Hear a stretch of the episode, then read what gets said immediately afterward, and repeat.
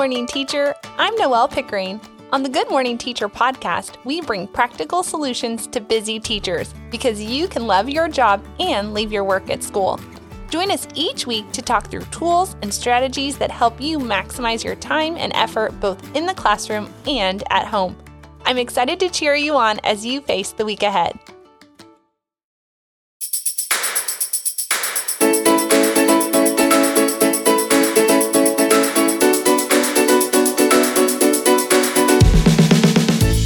Morning, teachers. You're listening to episode number 39. Last week on the podcast, we kicked off our instructional design series and talked about unpacking the standards and what that looks like when lesson planning. We spoke about breaking down those standards into learning objectives using knows and do's, and then we discussed the importance of big ideas and essential questions. So be sure to give it a listen at maneuveringthemiddle.com slash episode 38. And you can grab that freebie that we'll also reference in today's episode as well.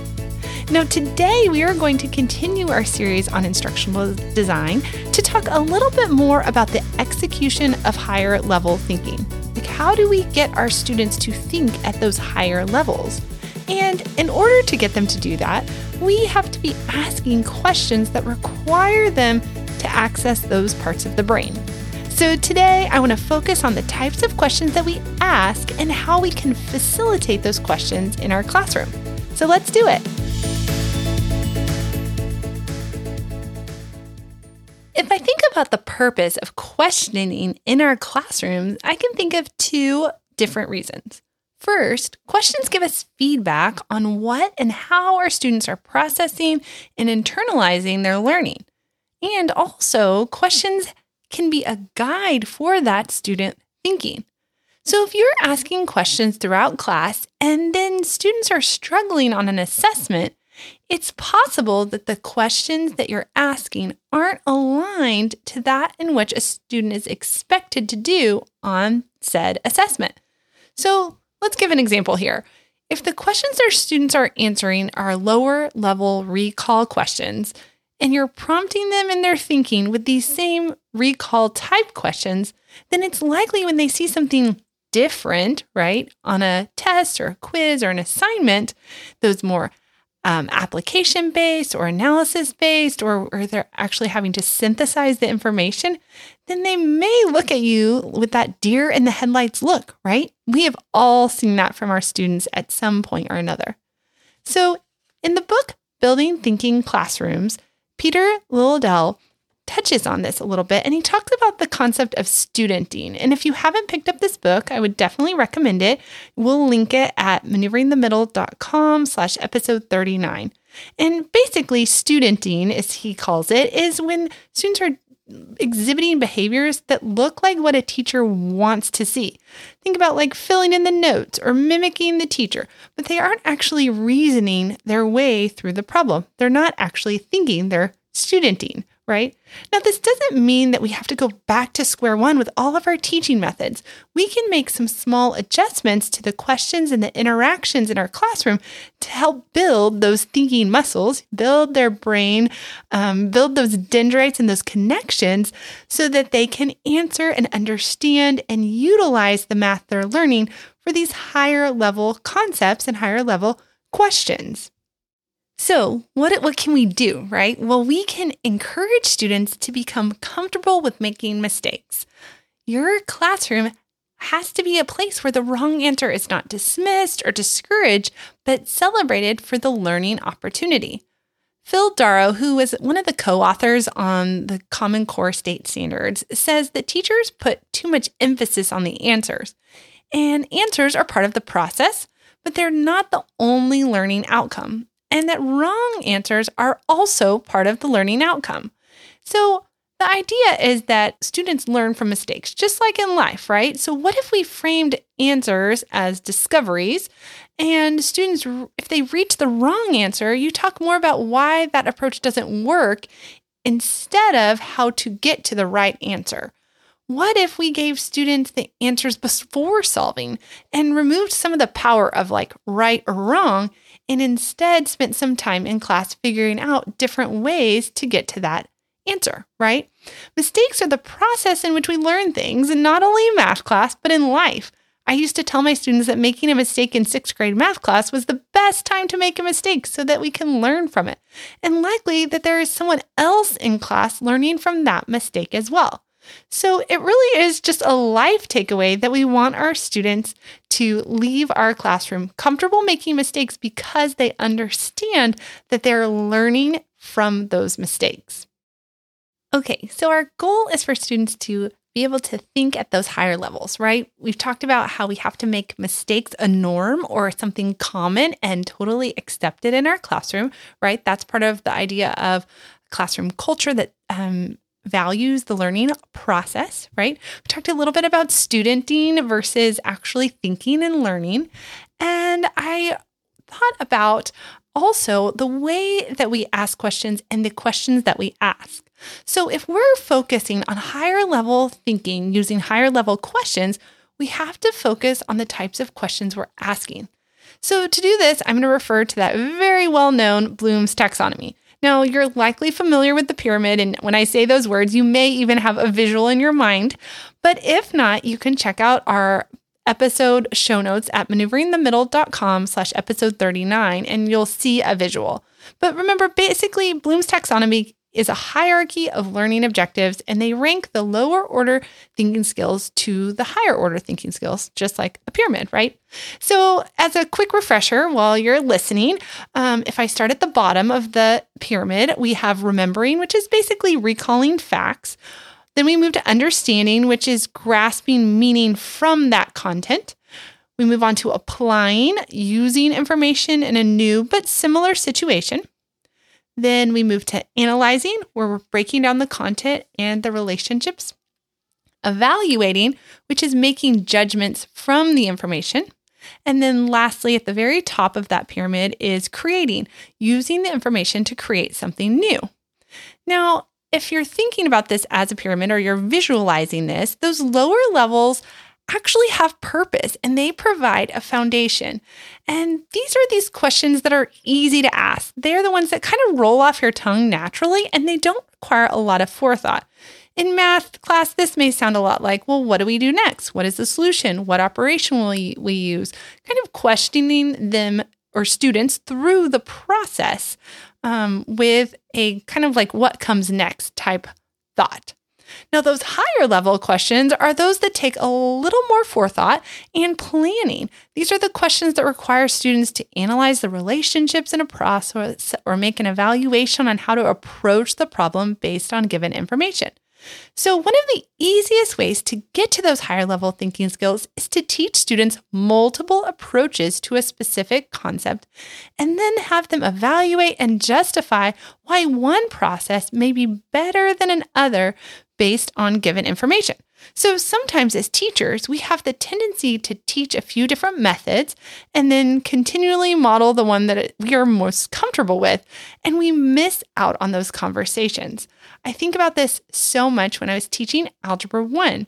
So I taught Algebra 1 to high school freshmen one year. I taught it also in the middle school, but in this case, I was teaching it to high school freshmen. And when we were solving equations, there is a very common thought that we just always tell students to put the variables on the left and the constants on the right because it's just easier, right? Well, that is an approach. There's nothing wrong with that approach, but sometimes that actually makes it more complicated and more work. Now, does it help students kind of to frame their mind about what step they should do? And they should always move the variables first. They're always going to go to the left. Then the constants are always going to go to the right and they always do that second. Well, sure, that does give them a very much a step by step procedural understanding of how to solve these equations. But it also takes out the idea that there are multiple methods, there are multiple ways to do it, and they can actually look at the problem and reason through or analyze right? They can eval- uh, analyze the problem. Then they can make a judgment call on which would be the most efficient way to solve that equation. And so it doesn't always mean that the variables go to the left, right? We know that as teachers. So that's a great, just like very practical example of how we can teach those higher order thinking skills by using multiple methods. Now, I wanted to break down that Bloom's taxonomy for a math skill, and I can't walk you through this on the podcast, but I would love for you to check out maneuveringthemiddle.com slash episode 39, where we show a problem or content specific problem, and then we break down the questions that you could ask about that problem um, to all different levels of Bloom's taxonomy. So that's a great visual and even something you could reference as you plan when um, as you're creating your lesson plans.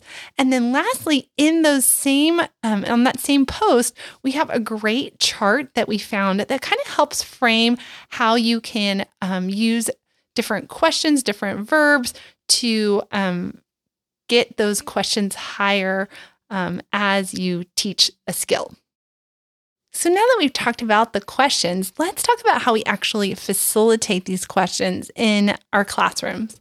Now, in my fifth year of teaching, that I was actually just referencing with the algebra example, our campus read a book called Quality Questions, which helped me to learn about some of the technical terms behind wait time and that there actually are different types of wait time. And so, if you aren't familiar with that term, wait time is the amount of time that we sit in silence after a question has been posed to our students. Then there's actually what they call wait time two in the book, and that is the amount of time that you wait until a, to respond after a student responds. So you ask the question, wait time one, a student responds, wait time two, you validate that response. So that's typically how it happens. Now, the thing that is that interaction happens all the time in your classroom. I'm very confident of it. But the idea that wait time should be uncomfortable is a little bit new, and it was new to me then as well. Like there should be silence. A student shouldn't have to, um, or I shouldn't call on someone right away, and I shouldn't respond right away when they give me a, a solution or a response. Um, we want there to be silence in the classroom. In fact, if you ask a question and just wait 10 seconds, like count to 10 slowly in your head, you will be shocked at how long it feels. It feels like you're just waiting forever, right? But wait time gives time for students to think. And remember that as soon as we, as the teacher, accept an answer or acknowledge that the answer is correct or incorrect, everyone else in the class has stopped thinking. So, this is really hard to do. You kind of have to train yourself to think about the time and think about the silence.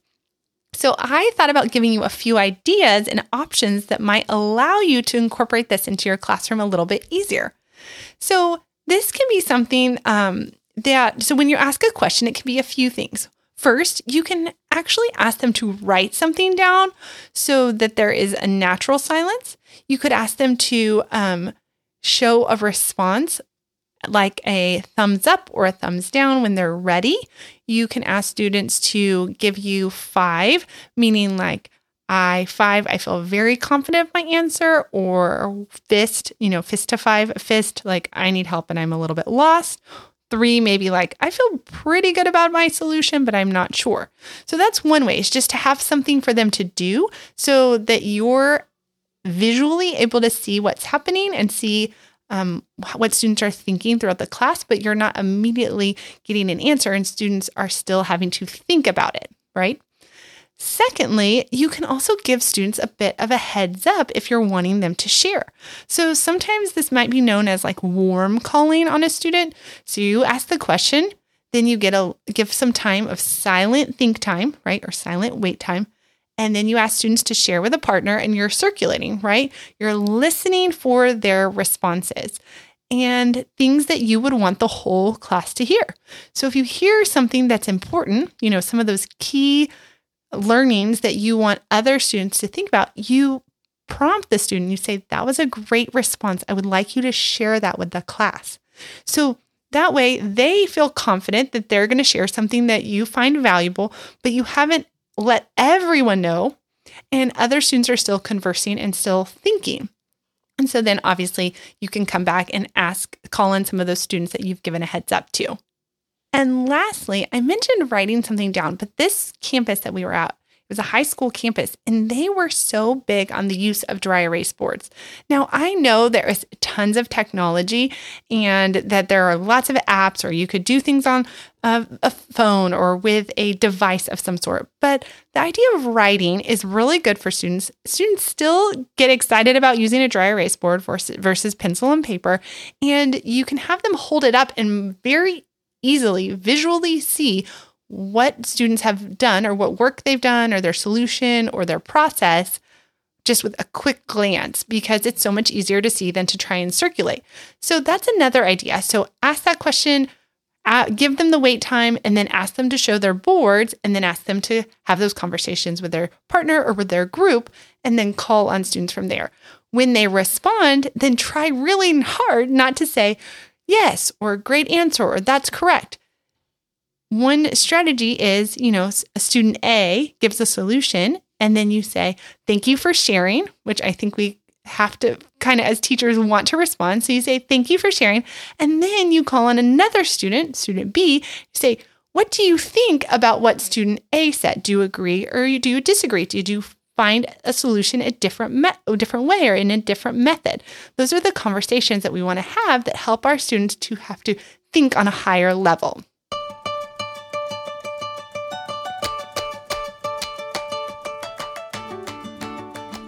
As a quick recap, I shared about Bloom's taxonomy and our goal of moving students to those higher level thinking skills. We can do that by creating a culture that accepts mistakes as part of the learning process, relies on the off the cuff questions of that are more lower level in tandem with pre-planned higher level questions, and then incorporating wait time so that students have the actual opportunity to think.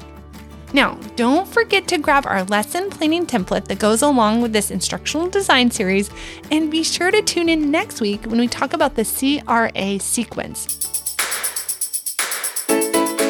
It's so fun to be back and recording the podcast, and I can't believe 2022 is already here. I'm hoping that these episodes make your commute to work just a little bit more enjoyable and you're able to take some of the ideas and make them work in your classroom. If you've been enjoying the podcast, then we would love a five star review. It helps us to be found by other teachers. For all of the links, resources, and freebies mentioned today in one easy place, check out maneuveringthemiddle.com slash episode 39. I'm Noelle Pickering, and you've been listening to the Good Morning Teacher podcast. Until next time, friends, make it a great week.